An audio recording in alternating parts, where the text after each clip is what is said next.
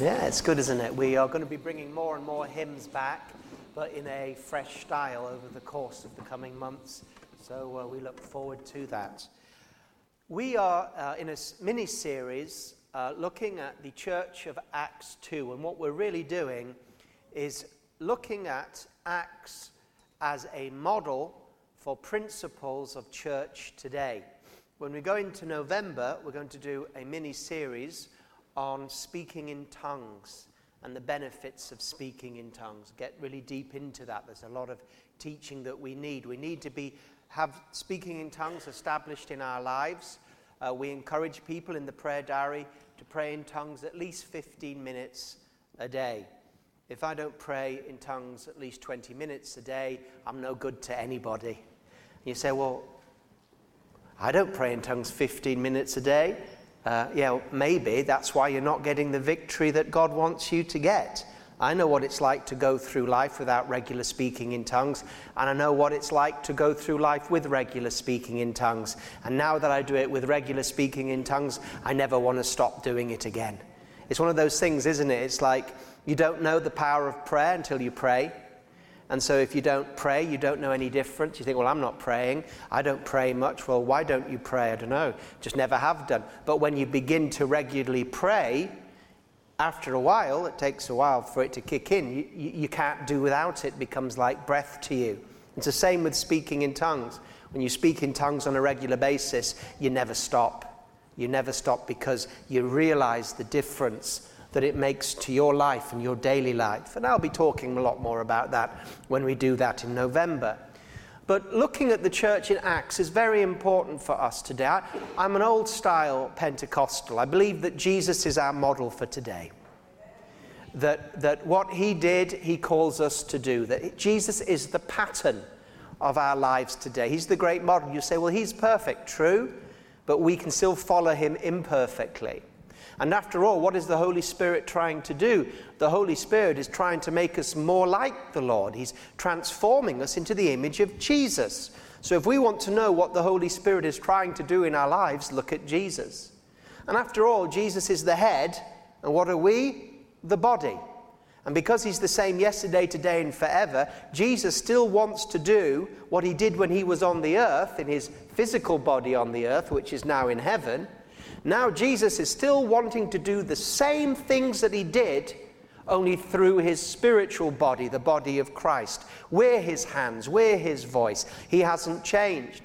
And this is important because when we look at the book of Acts and the church of Acts, right at the beginning of Acts, I looked at this last week, it says, as Luke, who wrote Acts and the Gospel as a 2-volume book, he says, the former account I made, O Theophilus, of all that Jesus began both to do and to teach. Notice Luke puts doing first. So Luke says it's very important to see what Jesus did, not just what he said. Why? Because it's the model. And the Acts of the Apostles, really, we should call it the Acts of the Holy Spirit, as we'll see today. But the Acts of the Apostles, the book of Acts, is simply the continuation of the ministry of Jesus of Nazareth through his body, the church. In Luke's gospel, it was through his own physical body. He says, it's better that I go away because I will send another comforter, another called alongside, the Holy Spirit. And what will he do? He'll take from me, he'll speak from me. And so the Holy Spirit comes, as we will see, to do the works of Jesus through us. So the book of Acts is a continuation of Jesus' ministry. When Jesus is ascended to heaven, he hasn't stopped his ministry on earth, but now he's going to multiply his ministry on earth through the body of Christ. And you see in the book of Acts, they do exactly the things that Jesus was doing in the same manner. Miracles, healings, preaching the gospel. Exactly the same principles continue. And so when we look at our lives, not just church in general, but our lives, and go to the Gospels and to the Acts of the Apostles, we have to ask ourselves, are we measuring up to the model and the principles and the example, not only of Jesus and his disciples in the Gospels, but of the early church, the first church? We're looking at the first church that ever existed, the first New Testament church that ever existed in Acts chapter 2. And we're saying, what was the nature of this church? What did it prize? What was its principles? If you were to describe in a nutshell what the first church was like, how would you describe it? And would you have the same description of church or churches today? And so if we go to Acts chapter 2, although I'll be going a bit earlier than this, just to show you the church that we're talking about, the first description of the first church. Acts chapter 2 and verse... Well, let's start from verse 40. This is a picture of the first church. As we read this, and next week I'll be going in detail into this passage, I want you to think. Luke is describing the first church. He's describing what it was like and what was important to them and what was known about them. And with many other words, he testified and exhorted them, this is Peter, saying, "Be saved from this perverse generation." First thing I want to say, and I'll be talking about this next week, is that the church was nothing like the world. I'll say that again. The church was nothing like the world. Very often the church, or it seems that churches are trying increasingly to become like the world, to reach the world. But the world doesn't need a church like the world, because nobody does the world better than the world. The world is looking for a totally different alternative. And I'll talk about that next week, but these were not of the world. Be saved, this was the message, be saved from this perverse generation. Then those who gladly received his word were baptized, and that day about 3,000 souls were added to them. And they continued steadfastly in the apostles' teaching and fellowship, in the breaking of bread and in prayers. Then fear came upon every soul, and many wonders and signs were done through the apostles. Now all who believed were together and had all things in common, and sold their possessions and goods and divided them among all as anyone had need. So, continuing daily with one accord in the temple and breaking bread from house to house, they ate their food with gladness and simplicity of heart, praising God, having favor with all the people, and the Lord added to their church daily those who were being saved. Next week I will unpackage those verses. But in order to understand the church of those verses, we have to understand the birthing process. Where did that church come from? And we last week spent some time in the first chapter of Acts and linked the gospel to Acts. And we saw a number of things about Jesus speaking to the disciples and emphasizing in chapter 1 that John baptized in water, but you shall be baptized with the Holy Spirit not many days from now. He said to them, wait, in verse 4, for the promise of the Father. Now, Jesus was saying that before you can be the Acts chapter 2 church, you need to be the have an Acts chapter 1 or chapter 2 verse 1, if you like, experience. So before we say we're the Acts chapter 2 church, we have to go through Acts chapter 1. And Acts chapter 1 says you need power. You see, I could go through many of those principles of the early church that we just read. The apostles' teaching, gathering in the temple, generous giving, breaking bread and going from house to house, prayer. I could go through many of those things, praising God, having favor. But you see, that church without the Pentecost experience would be powerless. Can you imagine if Acts chapter 2 was reversed? And in many churches, we have people trying to be the Acts chapter 2, but without power, without true Holy Spirit anointing. There are many dead churches with home groups. There's many a dead preacher preaching dead doctrine. There's many people that give to dead churches charitable acts. There's many so-called fellowshipping that goes on in so-called churches. And yet there's no anointing, there's no power, there's no supernatural, there's no miraculous. You can counterfeit the church of Acts chapter 2.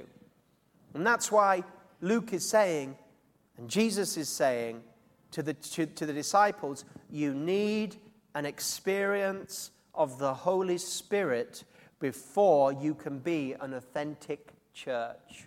It doesn't come afterwards, it comes before.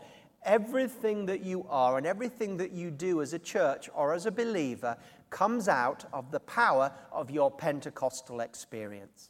Everything. And we've got things jumbled up in the church in Great Britain. People aren't looking for that Pentecostal experience. Some people think they've got it, don't even know if they've got it. Don't even know what the signs of it are. And are moving along like Samson, who did not know that the Holy Spirit wasn't there. But these people don't have it in the first place.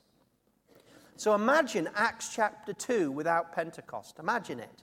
Imagine the church. First of all, they wouldn't have had all those people get saved, would they?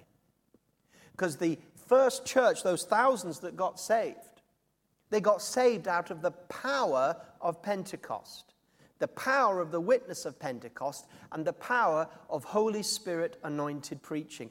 Because guess who saves? It's the Holy Spirit. John said the Holy Spirit will come and he will convict people of sin, righteousness, and the judgment of the devil. It's the Holy Spirit that saves people. Without the Holy Spirit, nobody gets saved. But with the Holy Spirit and a church filled with the Holy Spirit that's prepared to do the work of witness, people are going to get saved. Why aren't people getting saved in Great Britain? Because there's not enough Holy Ghost witnessing going on. If the word's not shared, it doesn't save. Why are they not getting saved, Paul says in Romans 10? Well, because they're not hearing the gospel. Why are they not hearing the gospel? Because no one's sharing the gospel. Why are they not sharing the gospel? Because nobody's sending people or telling people that that's what we're meant to do, share the gospel. And so when there's a shutdown in Holy Ghost gospel messaging, people don't get saved.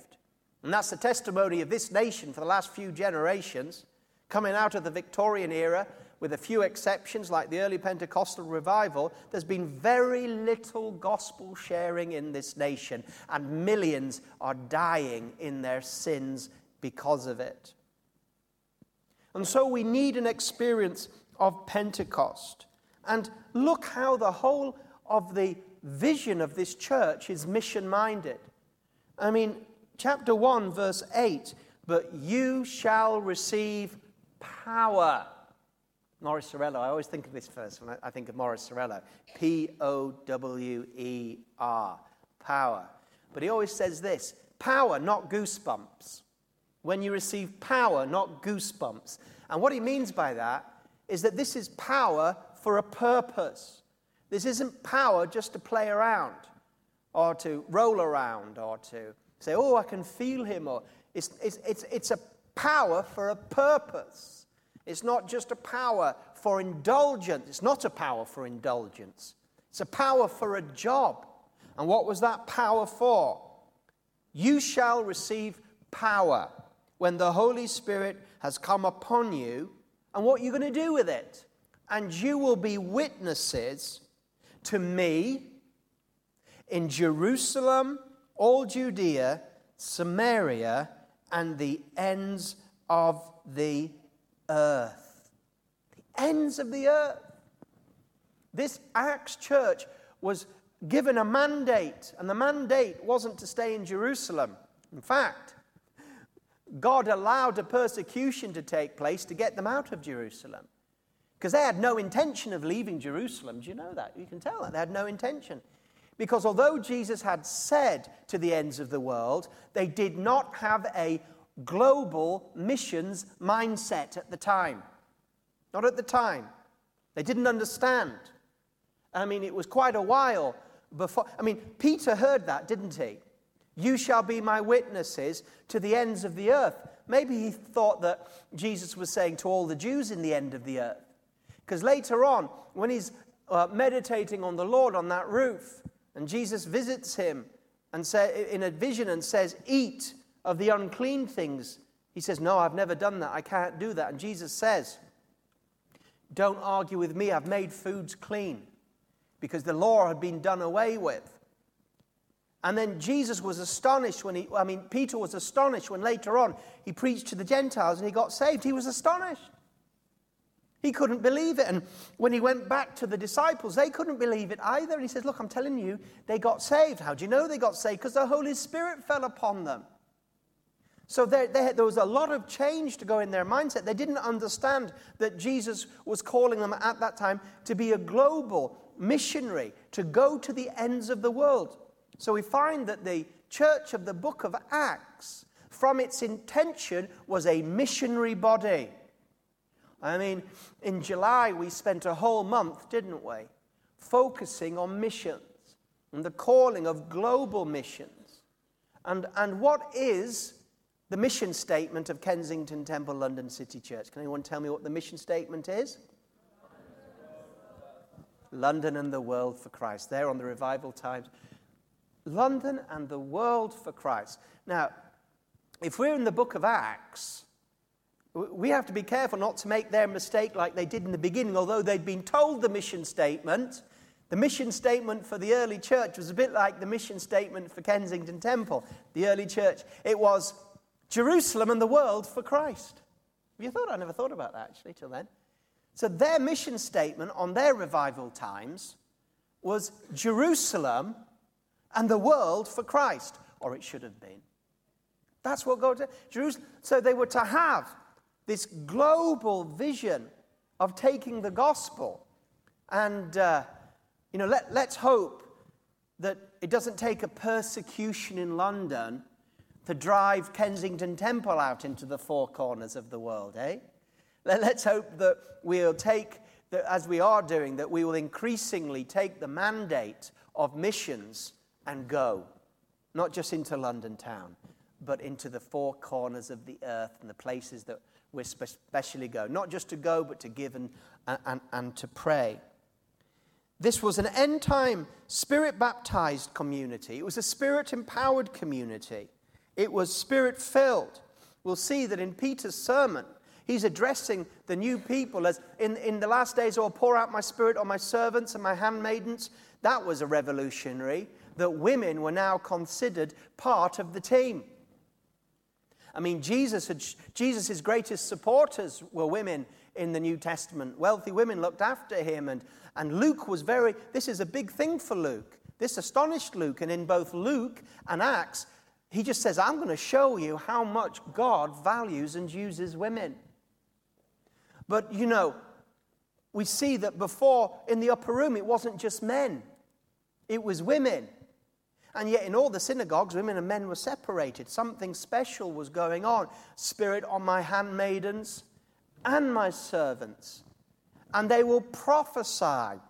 God was raising up or beginning or starting. And his first sermon defining the church was your prophets. Your prophets. How about this? We're starting a new church, Kensington Temple, today. And I come to you and I say, I've got a key scripture for what's going on here today, and it is the Spirit of the Lord is upon you. And the Spirit of the Lord is going to use you. You're going to see visions and dreams. And you're going to go into all the world and prophesy. You're going to be God's prophets, God's gospel's prophets. Their business was to be witnesses. This is what it was all about.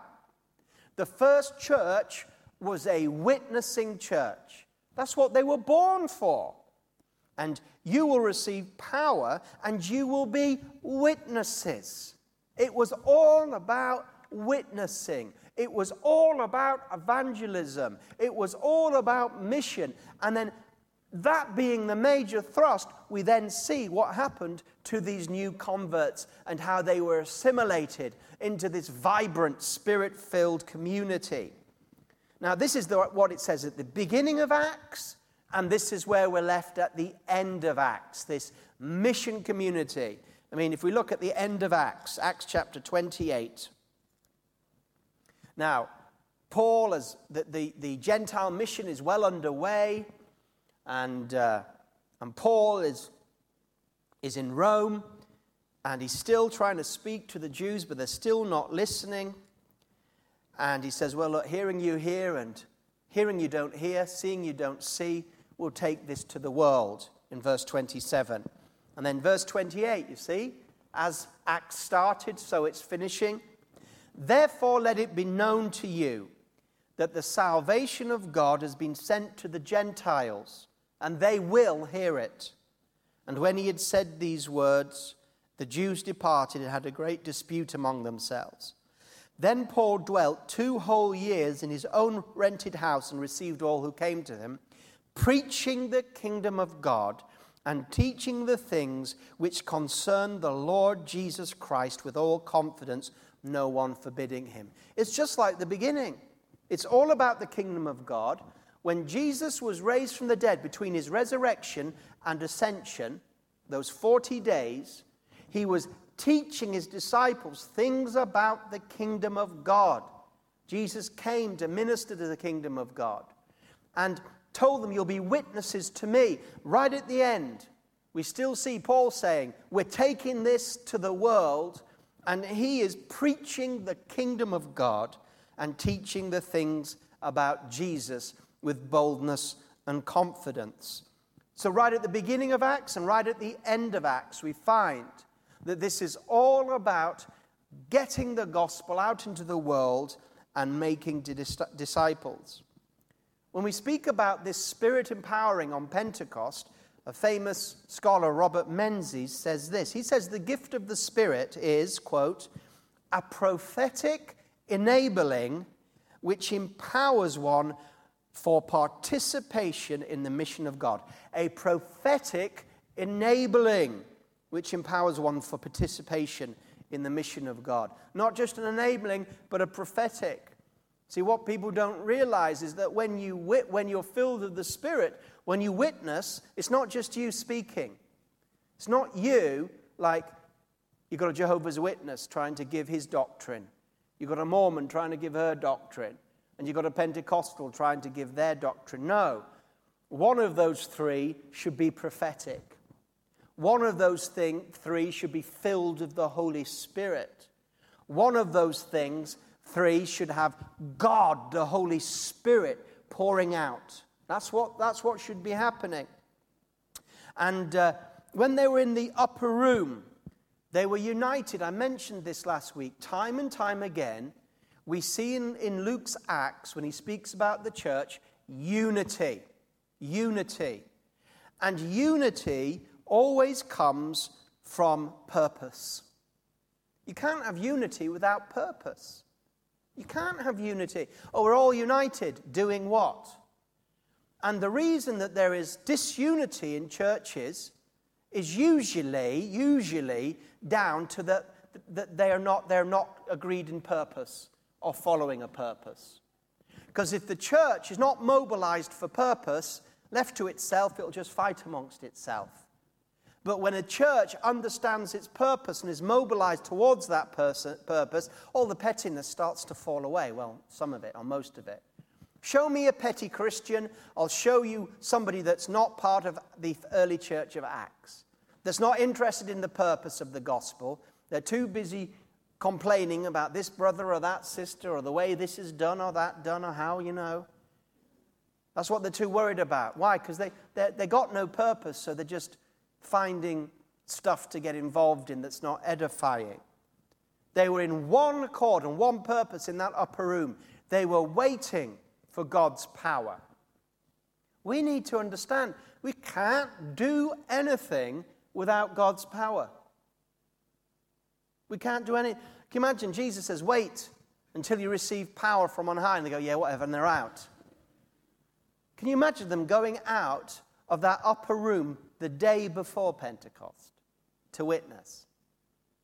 What do you think would have happened? Do you think 3,000 would have got saved? Do you think God's plan would have... What would have happened? It would have been a disaster. Because Jesus himself did not minister the gospel until he himself was baptized by the Holy Spirit. He didn't preach a sermon. He didn't win one soul to Christ. He didn't do one miracle. Most he did was debate as a young lad with the scholars as he was getting into the word. But when John baptized him in the water and the Holy Spirit came down upon him, the next thing that happened is the Holy Spirit thrust him out to face the devil. And then straight after that, he began 3 years of Holy Spirit ministry. Now, if Jesus was a Pentecostal, how much more do we need to be a Pentecostal? You know what I'm saying, by experience. We need it. We need the power of God in our lives. And the Holy Spirit, he's not going to anoint what he's not doing. David Yonggi Cho was right, one of the most excellent books ever on the Holy Spirit. David Yonggi Cho, The Holy Spirit, My Senior Partner. Well, the Acts of the Apostles shows us that this is what took place.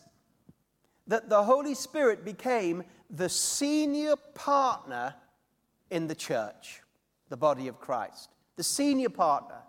The Holy Spirit is mostly the junior partner in 99.9% of Western Christian lives. A junior partner. The junior partner. Why?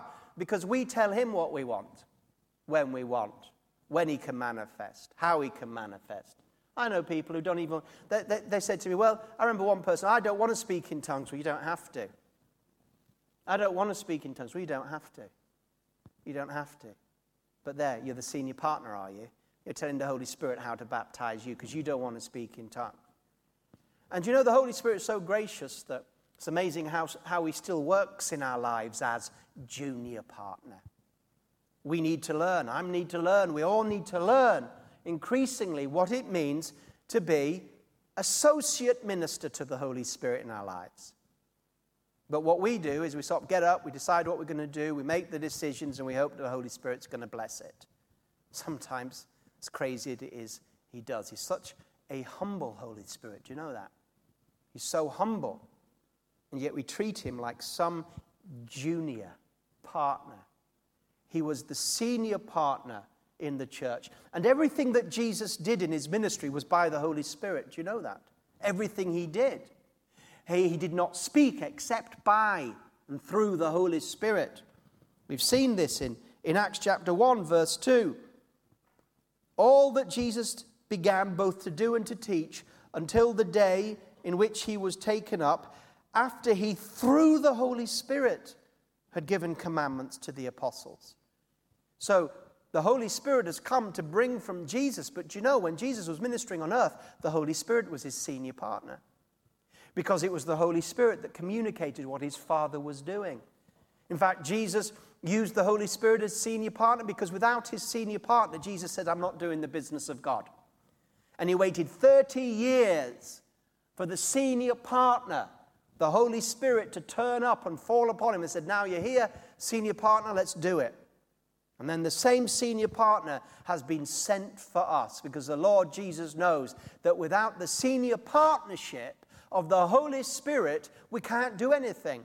And that's why they were told, stay in Jerusalem until the day of Pentecost comes. And notice how few people were left at the end of Jesus' ministry. I mean, 3 years and 120 people in the upper room. It's not much, is it? It's not much of a legacy. I know he appeared to 500 people. Well, where were they? Where were they? Why weren't they waiting for the power? But here we have in the upper room these few people. Just over 120 people. Do you know, I've been looking and reading books on Jesus and his discipleship ministry. And your legacy is not what you leave for God.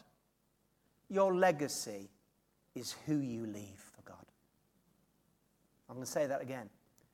When it's all done and dusted, and Jesus returns, or you return, or you go to him, and Jesus says, "What have you done?"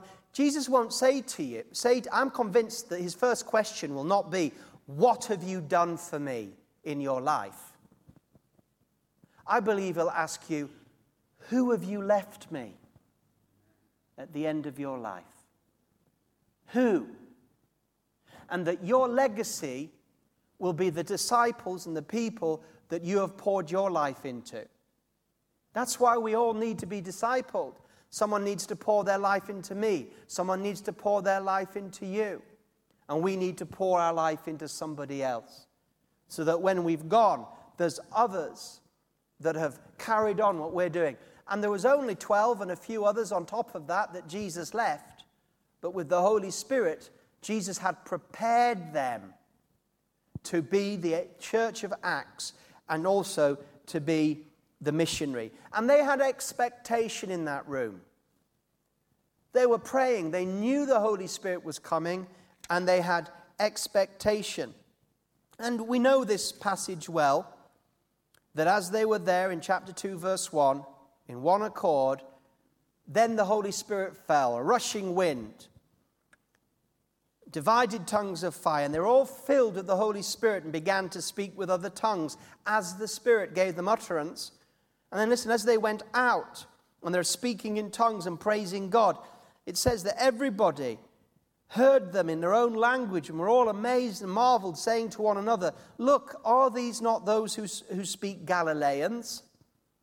And how is it we hear each in our own language in which we were born?" And look at this, Parthians, Medes, Elamites, Mesopotamians, Judeans, Cappadocians, Pontus, Asia, Phrygia, Pamphylia, Egypt, Libya, Cyrene, Rome, both Jews and proselytes, Cretans and Arabs. We hear them speaking in our own tongues the wonderful works of God. Can you see this missionary global theme has continued? It's continued right there on the day of Pentecost. The Holy Spirit, giving them the gifts of tongues, decides that those tongues are going to be heard in every language under the earth, I believe. Every language on the earth. They could hear God. The Holy Spirit had come to say, "I have come to bring this gospel to everybody." Everybody. No longer for the Jew only, the Jew first, but also for all the nations of the earth. And this was on the day of Pentecost. And the day of Pentecost was not by accident. The feast of Pentecost, which was, and the word Pentecost, penti, means 50. So the Feast of Pentecost was always 50 days after Passover, thank you. And so this feast was known, it was a harvest feast. It was like a harvest festival, the Feast of Weeks. This is what this was. Now, the important thing to recognize is that when did the first Pentecost feast take place? The first time that the Jews ever celebrated Pentecost. Well, that was, as you say, 50 days after the first Passover. When that Passover took place, when the children of Israel under Moses were in Egypt, and they put that lamb's blood on their door, and they were released, 50 days later, they celebrated the first Passover. And that Passover wasn't to do with harvest yet, because they were in the wilderness. The harvest aspect took place when they came into the Promised Land. But do you know what happened on the day of Pentecost? Do you know what happened on the first day of Pentecost? The Holy Spirit didn't come down. What came down? The law. The law came down on the first day, the first Pentecost that ever took place. And how many people died? 3,000. And how many people were saved in here in chapter 2? The Holy Spirit is saying something. And you can compare, I haven't got time, but if you want to, you can compare the first Pentecost, and 3,000 people died, and the Holy Spirit didn't come down, the law came down, with the Pentecost in the book of Acts, where 3,000 people got saved, and the Holy Spirit came down. And 2 Corinthians chapter 3, verse 2 to 18, 2 Corinthians 3, 2 to 18, is where Paul is comparing the two Pentecosts, where the law came on tablets of clay, but when the Spirit came, he wrote on people's hearts. And the glory was on the face of Moses, and people couldn't take it, but now the glory was in his people. And the big difference is that now that the Holy Spirit had come, the law had passed away. The first church was not a legalistic church. It wasn't meant to be. It had to learn. The first church was totally and utterly free from the law. And it had to learn that. And Paul understood this. And when he wrote the letter of Galatians, he had to correct an imbalance. And even Peter. You see, the first church had to catch up with who it was. The first church had to look at itself and say, wait a second, who are we? And often the first church missed who it really was. I've already said, Jesus said, to the ends of the earth, and they were staying in Jerusalem, and God said, how am I going to get you to the ends of the earth? And how am I going to get you to the Gentiles? Because you're not moving, and you allowed a persecution to scatter them, and got them out, and got them moving. And even then, it took quite a few years, right? Peter's preaching to the Gentiles was one-off. They got saved. The Holy Spirit fell. They spoke in tongues. He didn't do any more of that. Because he didn't do any more. It was a one-off.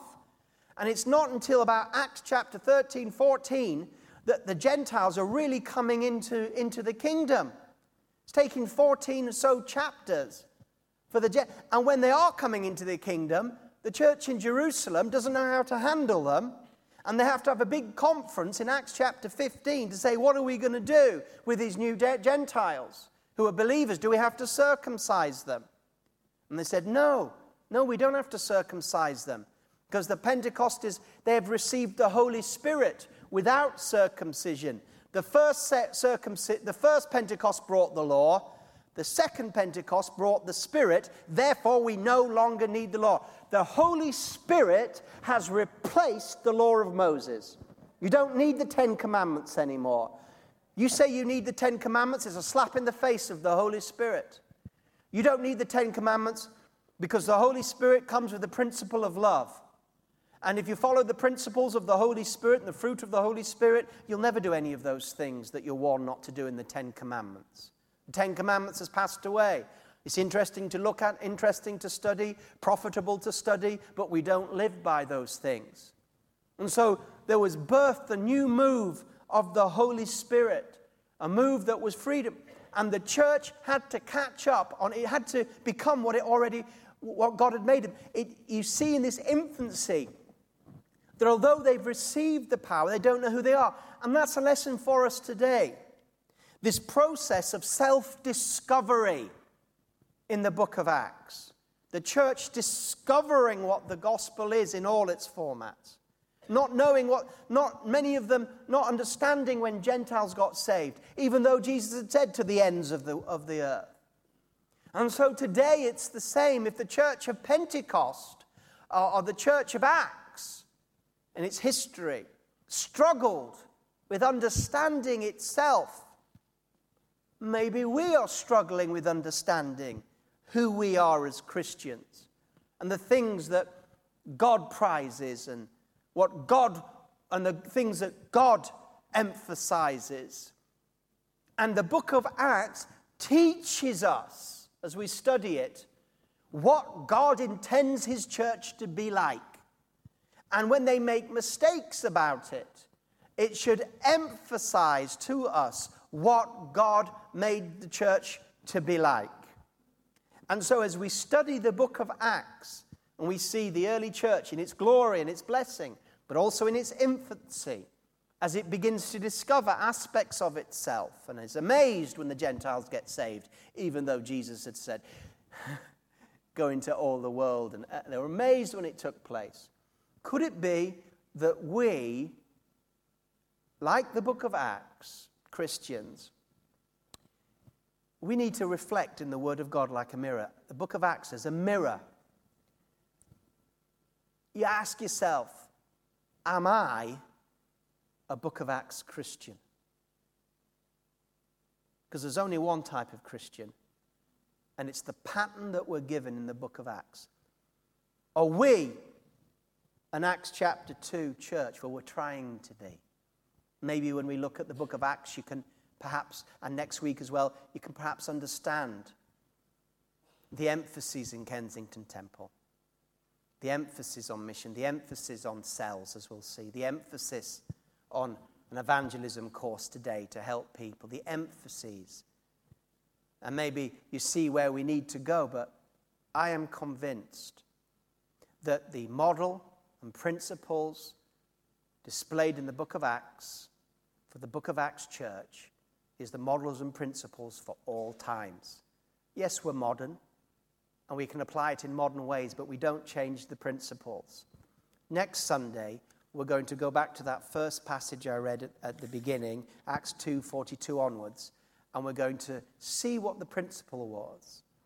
If someone was to describe you as a Christian, would that description be similar to describing the church of Acts chapter 2:42?